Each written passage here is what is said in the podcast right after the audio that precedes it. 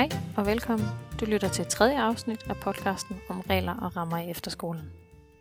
Mit navn er Karen, og i forbindelse med det afsluttende speciale på den frie lærerskole arbejder jeg og fem medstuderende med regler og rammer i efterskolen. Vi har siden januar 2020 og til og med juni 2020 beskæftiget os med forskellige aspekter af, hvad regler og rammer kan i forbindelse med det dannelsespotentiale, der ligger uden for undervisningen i efterskolen. Vi har fået lov til at snakke med tre forskellige fra ledelsen på tre forskellige efterskoler om tre forskellige specifikke regler. Podcasten er delt i tre. I alle tre dele snakker vi om generelle regler og rammer. Men i de enkelte afsnit går vi lidt mere i dybden med tre forskellige regler, som de enkelte efterskoler har valgt.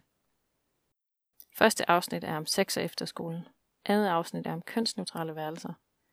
Tredje afsnit er om rygning og efterskolen. Tredje og sidste afsnit. I det her afsnit har jeg snakket med René Brorson fra Geisdales Efterskole. René er forstander. Lyt med. Jamen, øh, jeg hedder René Brorson og øh, er på 13. år efterskoleforstander, og det er så den anden efterskole, jeg er efterskoleforstander på jeg er kommet tilbage til stedet, hvor jeg startede som lærer i sin tid, så det er, det er skønt. Og det er jeg på Grejsdalens Efterskole nu, hvor, øh, som er en øh, efterskole, der ligger tæt på byen, tæt på Vejle, og hvor vi er en kirkelig efterskole øh, med fem hovedlinjer, og så med øh, rigtig, rigtig stort fokus på øh, relationelle, relationerne med eleverne. Øh, det betyder rigtig meget for os at have gode relationer, fordi vi tænker, at det betyder noget for fritiden, men det betyder også noget for undervisningen, at vi har det. Ja, jamen altså en, øh, en kirkelig efterskole med, med rod i folkekirken og øh, de folkekirkelige øh, bevægelser der. Øh, og det betyder noget i forhold til, øh, man kan sige, det betyder ikke noget i forhold til vores elevoptag, men det betyder selvfølgelig noget i forhold til vores, vores hverdag øh, med, med samlinger sammen med eleverne. Og så har vi fem linjer med musik og medier, kunst og forfatter og sport, som eleverne de kan melde sig ind på. Det er sådan rimelig nystartet, at vi kører, kører de linjer her. Det er andet år, vi kører med. Så det, øh, efterskolerne bliver mere og mere specialiseret øh, og kendes for det, de gør, måske mere end det, de er. Og derfor så, så er det vigtigt også øh, ret tydeligt at markere, hvad det er, vi gør. Jeg kan lige så godt gå direkte til det. Hvorfor har I valgt at have det her rygested? Altså, da jeg startede som, øh, som forstander på efterskolen for otte år siden, der var rygning no-go. Man måtte ikke ryge på efterskolen, ligesom man ikke må på mange andre efterskoler. Øh, det vi så oplevede, det var, at fordi at vi ligger med øh, helt almindelige parcelhuskvarterer omkring os, så gik eleverne jo bare derud og stod derude og røg. Nogle af naboerne var så søde at sige, at vi må gerne stå i vores carport. Og hvis eleverne så øh, blev opdaget, så blev de sendt hjem øh, af min forgænger med et brev til forældrene. De skulle skrive under på, at nu øh, vil rygningen stoppe. Og det vi så erfarede, det var, at øh, jamen, så fik eleverne besked på hjemme med forældrene, at det var da også for dumt at blive opdaget. Her har du en pakke cigaretter mere, så lad det være med at blive opdaget igen. Øh, så det blev sådan lidt skruen uden ende. Og så valgte vi at sige, at øh, vi vil måske hellere, eller vi vil hellere, øh, vi vil hellere sikre os, at vi har styr på, hvem der er, der ryger, end at dem, der ryger, skaber nye ryger. Og den måde, vi troede, at, at vi kunne sikre det på, det var ved at sige, så får I øh, 3-4 kvadratmeter på skolen, der skal I stå, kun der, og så må I ryge der. Samtidig så opretter vi et samarbejde med Sundhedshuset i Vejle. Min kone, som er, er afdelingsleder på skolen, hun blev uddannet rygestopkonsulent, og så, øh, så sagde vi til eleverne, nu må, hvis jeres forældre siger god for det, så må I ryge på skolen, øh, og I må stå på den her, det her åsted. Og øh, I skal altid som minimum have en fod på de her fliser. Hvis øh, vi boster jer med øh, en, begge fødder væk, fliserne af, så, øh, så kan I risikere at få det, der hedder terningekast. Og det viser sig at være ekstremt effektfuldt, det her terningekast, fordi jeg tror, vi på, på fem år, der har vi måske effektueret det to gange eller sådan noget. Og det handler i al sin enkelhed om, at hvis jeg nu bostede dig, og du var, øh, du var havde tilladelse til at ryge, men havde fjernet begge fødder fra åstedet, jamen øh, så kunne jeg sige til dig, øh, nu skal du komme med, og så fandt jeg på de seks ledeste straffe, jeg kunne komme på, og så gav jeg dig en terning, og så valgte du i princippet selv, hvad, hvilken en af straffene du ville have. Øh, hvis det var mig, der... Jeg har ikke taget nogen i det endnu, men hvis, øh, hvis det var mig, der gjorde det, så vil jeg sige, hvis du slår en 6, så slipper du, fordi så vil frustrationen jo være, hvis du større hos øh, den elev, der så fik øh, straffen.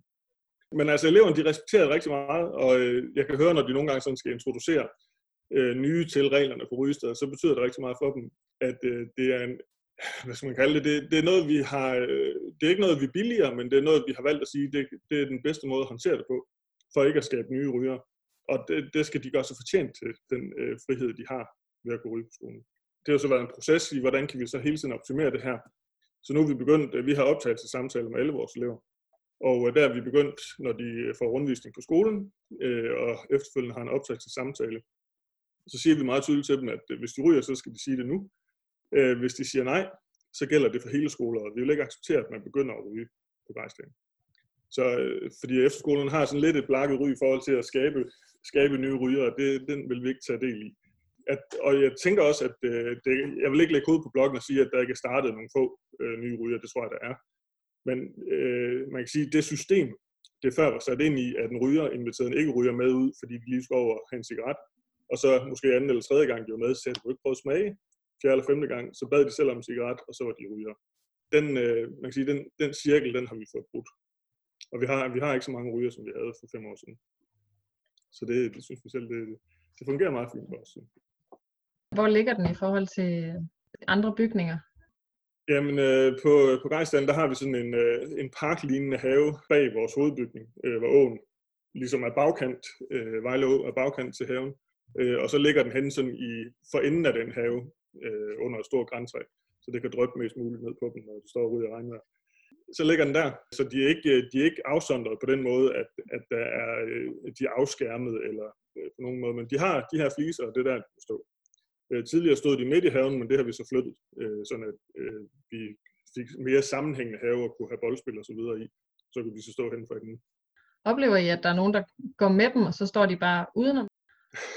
Godt spørgsmål. Øh, vi har, vi har, øh, jeg, jeg har sådan en øh, spraydåse med græsspray, øh, og en gang imellem, hvis jeg synes, at nu bliver trafikken derhen øh, lidt for stor, så går jeg ud og så laver jeg en voldgrav rundt om fliserne, øh, som jeg så tegner rundt om. De ved godt, at der er sådan lige sådan en lille bitte gangsti over til fliserne, øh, hvor der så er lagt fliser hen over græsset.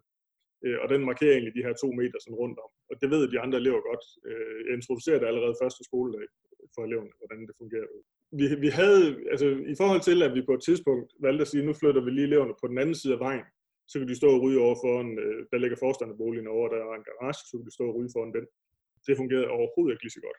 Det, at de ved, at de står om i haven, og de kan ses fra, øh, både fra lærerværelset, men også fra øh, spisesalen, øh, og dermed er der et vist øh, tilsyn med dem, det gør rigtig meget for, øh, for følelsen af, at, øh, at de har lov, men de skal heller ikke misbruge Nu nævnte du lige det her med rygestopkursus. Er det noget, I tilbyder, eller er det eller noget, de skal Øh, det er ikke noget, de skal.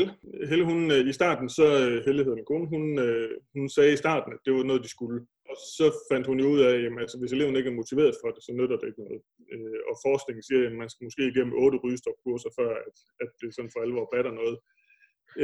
Så nu er det et tilbud, man kan koble sig på, hvis man er motiveret for det. Og så har vi den her stående aftale med Sundhedshuset i Vejle, så vi kan køre dem med ind over det. Så, så det er ikke noget, de skal, nej. Det er et tilbud. Og der er nogen, der siger ja tak. Der er nogen, der siger ja tak, og nu i den her uge her, der har vi været ude og besøge vores elever, øh, og der var øh, en af dem det sted, hvor vi besøgte dem, som glædestrålen fortalte, at nu øh, havde han stoppet med at ryge, og kørt nu på anden uge uden røg overhovedet, hvor han sådan tidligere har skiftet lidt mellem piber, cigaretter og snus. Ja. Nå, det var jo godt klart. Ja, men jeg tænker, det, det er jo en del af vores, øh, en del af, af de samtaler, øh, som eleverne godt ved, vi har med dem. Der er ikke nogen af os, der synes, at det er en god idé. Vi har, øh, eller i hvert fald ikke nogen af os i personalet, som heller ikke ryger, der synes, det er en god idé. Vi har nogen i personalet, der ryger. Og det er jo skisma, kan man sige, at vi på den ene side siger, at vi vil ikke have ryger, og de skal lade være og sådan noget, og så går de lærere sig over på den anden side øh, foran vores garage og står og ryger. Vi havde fire eller fem lærere, der stoppede med at ryge hen over en jul for to år siden. Mm. Øh, hjalp gevaldigt på retorikken, tænker jeg. Ja. ja. Men du nævnte også lige øh, snus. Er det også, så skal de stå derude og snuse, eller hvad? Ja, og ja. e-cigaret sammen. Det, det er lidt vanskeligere med snus, ikke? fordi så tager man det ind, og så går man rundt med det. Altså hvis jeg ser nogen, der går rundt og ligner sådan en, en højrøvet englænder med stiff upper lip, så får de besked om, og så finder jeg servietter, så må de, så må de spytte ud i, i servietten. Ja. Og det ved de også. Det er ikke uh, snus, det tænker jeg, det er temmelig vanedannende, så det skal man passe rigtig meget på med. Mm.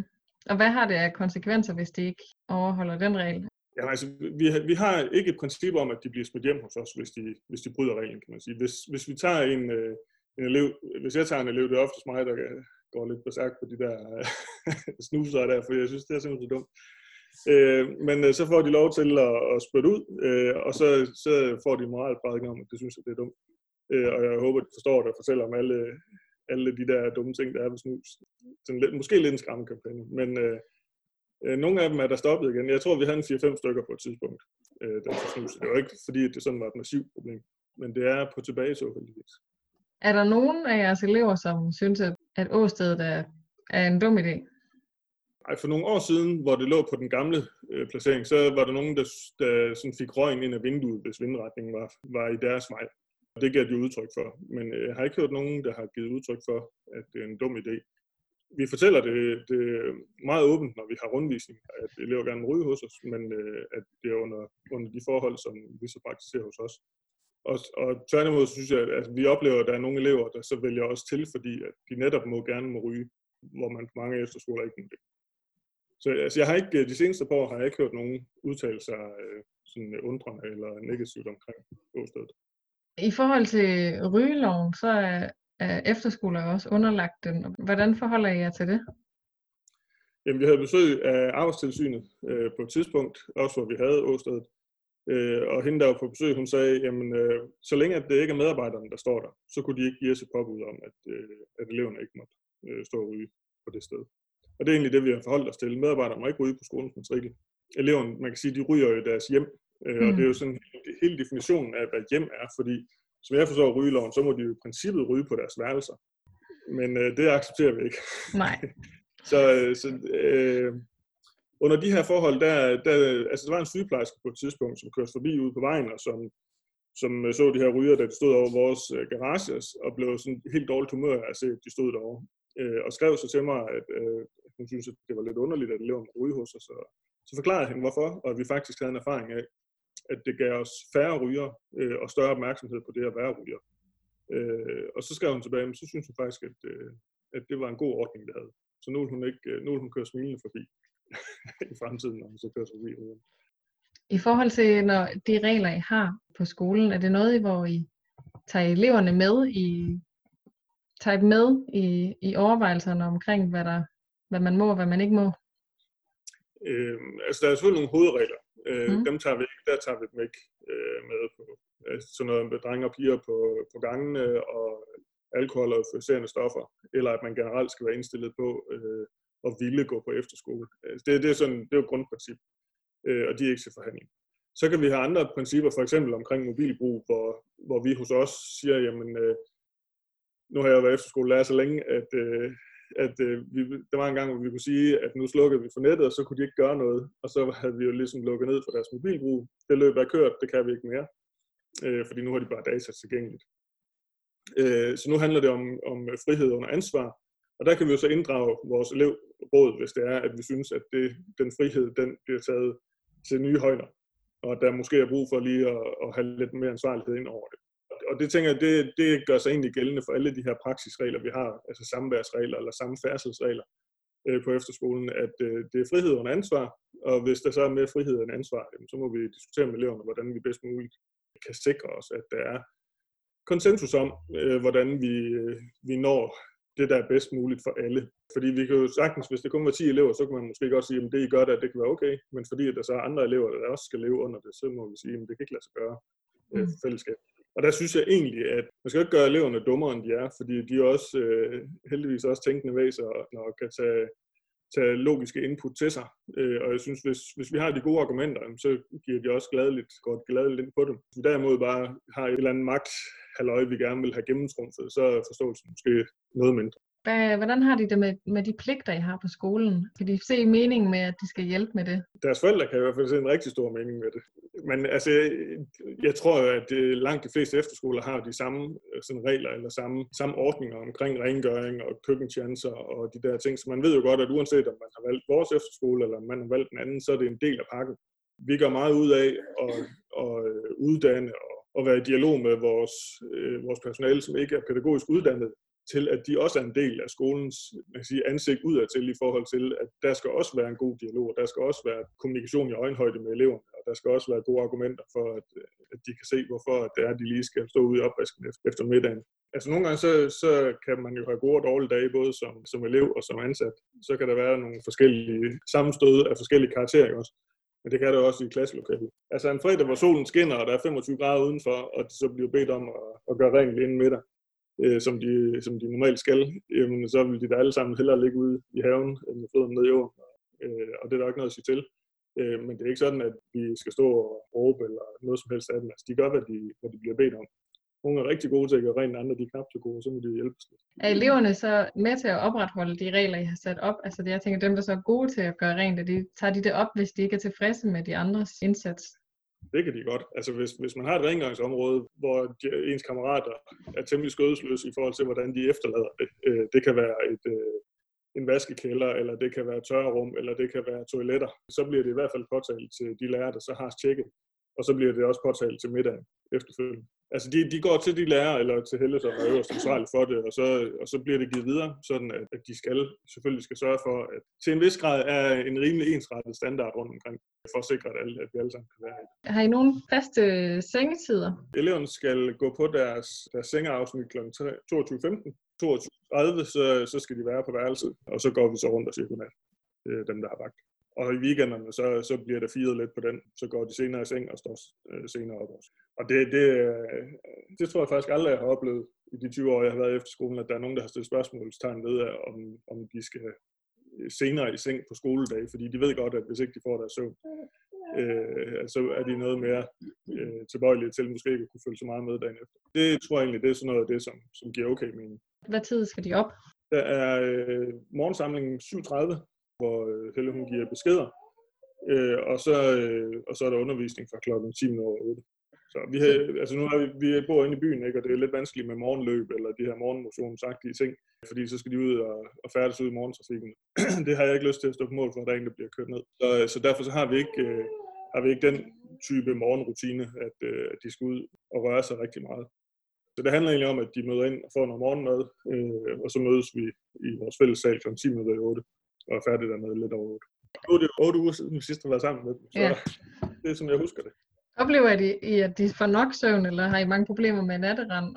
Nej, vi har ikke mange problemer med natterand, men altså, jeg tænker da, at vi har elever, som, øh, som synes, det er sjovt at være øh, ude efter sengetid, og også som synes, at der er noget spænding i, om man nu bliver opdaget i det eller ej. Hvis vi oplever elever, der, der bliver vanskelige øh, at få ud af sengen om morgenen og sådan noget, så må vi også kigge på, hvornår de for eksempel falder i søvn, og der kan teknikken nogle gange være, en, være sådan en, en tidsrøver, at hov, så blev klokken lige pludselig et eller andet.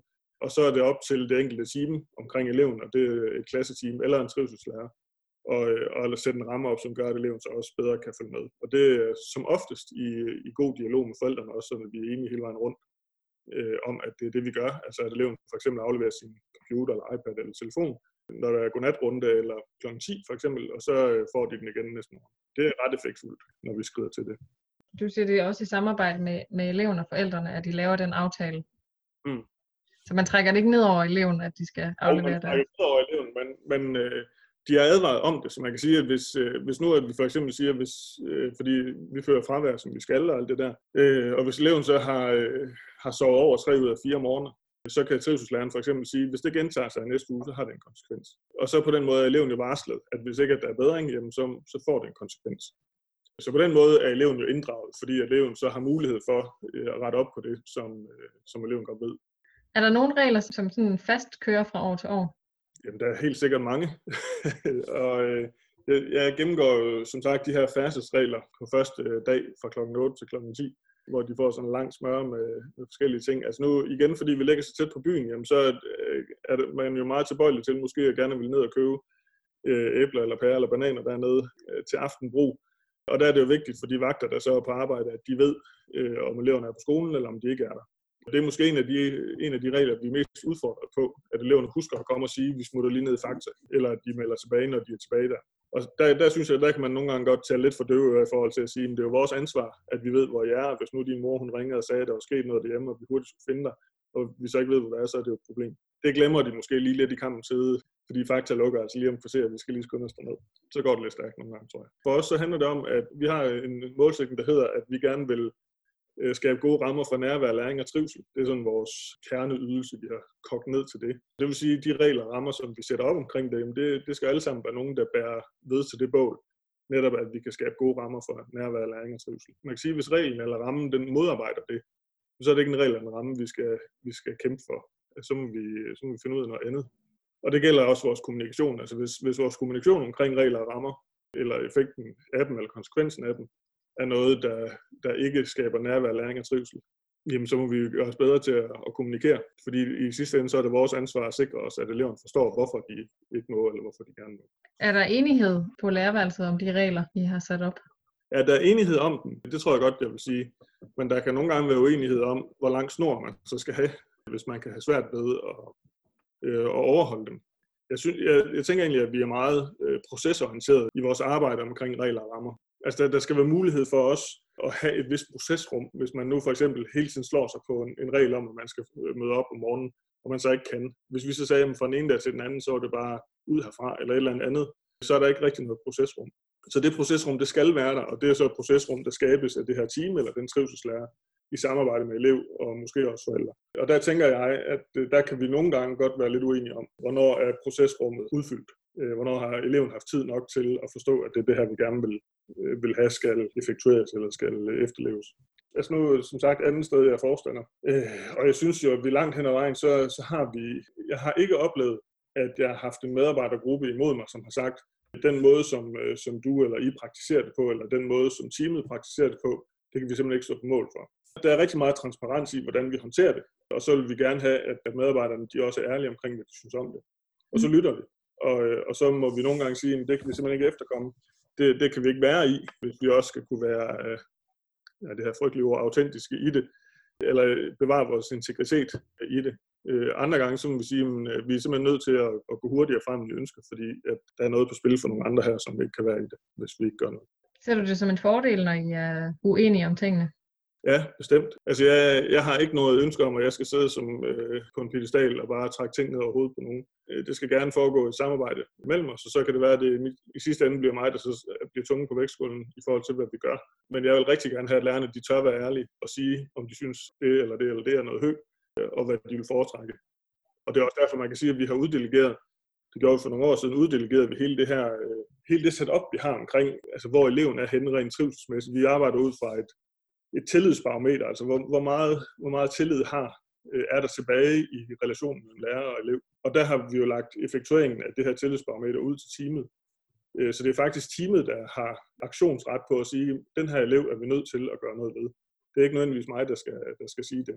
Så går jeg med, så hjælper jeg og går med øh, ind i det procesrum og finde ud af, hvordan kan, kan jeg så støtte op om det arbejde, som teamet så gerne vil have gjort. Og så for nogle år siden, så udarbejdede vi et øh, redskab, som vi kalder for Spotty, det er et akronym, der står for øh, særligt pædagogiske og trivselsmæssige tiltag iværksættes. og dengang vi lavede det, så tænkte vi, hvis, hvis ikke det fungerer, så kan vi kalde det Spotify, og så det fungerer ikke øh, til sidst der. Men øh, det har faktisk vist sig at fungere. Øh, og det handler egentlig om, man kan sige, ikonet for, for Spotify, det er sådan et, øh, et, et øh, vejskilt ind i en rundkørsel øh, hvor man kører rundt og så ud af, ud af en anden vej. Og det vil være det gode efterskoleophold. Der kører man ind i efterskolen, kører rundt og rundt og rundt og ud til sidst. Men nogle gange, så er det ikke altid det gode efterskoleophold. Der kan komme bump på vejen. Og hvis vi så synes, at de bump, der er på vejen, de kan måske i sidste ende føre til, at eleven må afbrydes i skole, så trækker vi det kort, der hedder Spotty, og så siger vi til eleven og forældrene, nu placerer vi eleven på Spotty, øh, og så ved eleven, at hvis ikke at der, der kommer nogle ændringer, så risikerer man altså at blive bortvist. Øh, og der er så tre stop på den vej hen mod, at man så risikerer at blive bortvist. Men det, det er så procesrummet. Og det procesrum, det er teamet, ledelsen, forældrene, eleven og en eventuel kommune altid en del af. Altså det virker rigtig godt, og det virker også rigtig godt at have det som et redskab, vi kan sige, hvis ikke at der snart sker noget, så er vi nødt til at placere dig på spottet. Der er ikke en på skolen, der må i tale sætte, at et efterskoleophold kan afbrydes, medmindre eleven er på spottet. Indtil da, så arbejder vi 100% på, at, at øh, efterskoleåret skal gennemføres. Men de har så også hørt om det her med at blive placeret på Spotty inden i starten af skoleåret? At... Det får de at vide til informationsaften, øh, mm. at vi har det her redskab, øh, og så kan det også ske, hvis tiden lige er til det, så sender jeg et brev rundt til kommunerne, hvor en eventuel sagsbehandler så får at vide, at hvis I får besked om, at jeres unge mennesker er placeret på Spotty, så forventer vi også, at de rykker tættere på, mm. hvis ikke at det her det skal ind i, at eleven ikke kan være der. Hvordan, hvordan går det med at undervise øh, digitalt? Sådan savner I jeres elever? Det var et dumt spørgsmål, Ja, det, vi savner vores elever rigtig meget, øh, og det var så også derfor, vi tog ud til dem i sidst, eller i den her uge her, været ude ved alle sammen. Jamen, altså, nu, jeg har lige været til et forstandermøde nu her fra 10 til 12, og øh, et af de punkter, der er på dagsordenen, det er jo, at altså, vi kan, jeg tror, at vi alle, alle efterskoler kan efterhånden begynde at mærke, at den her, det fravær af afstand også påvirker undervisning, øh, og fjernundervisningen bliver sværere at motivere til efterhånden. Også fordi, at der ikke rigtig er kommet nogen bagkant på endnu, altså hvor længe vi skal holde det kørende. Det er en anderledes svær tid. Det må man sige. Det Ja. gælder jo ikke kun os, men øh, nogle gange så er man nødt til at kæmpe for det, der er tættest på. Mm. Vi ved godt, at der er andre, der har det lige så svært, eller mindst lige så svært, som vi har. Ja. Så ja, Tak for din tid, og held og lykke med resten af skoleåret. tak for det. Jeg håber snart, I får jeres elever igen. Det gør vi også. En Tak god for det, weekend. Selv tak. Hej. Godt. Hej. Det var tredje og sidste afsnit af podcasten om regler og rammer i efterskolen. Tak til René, og tak fordi du lyttede med.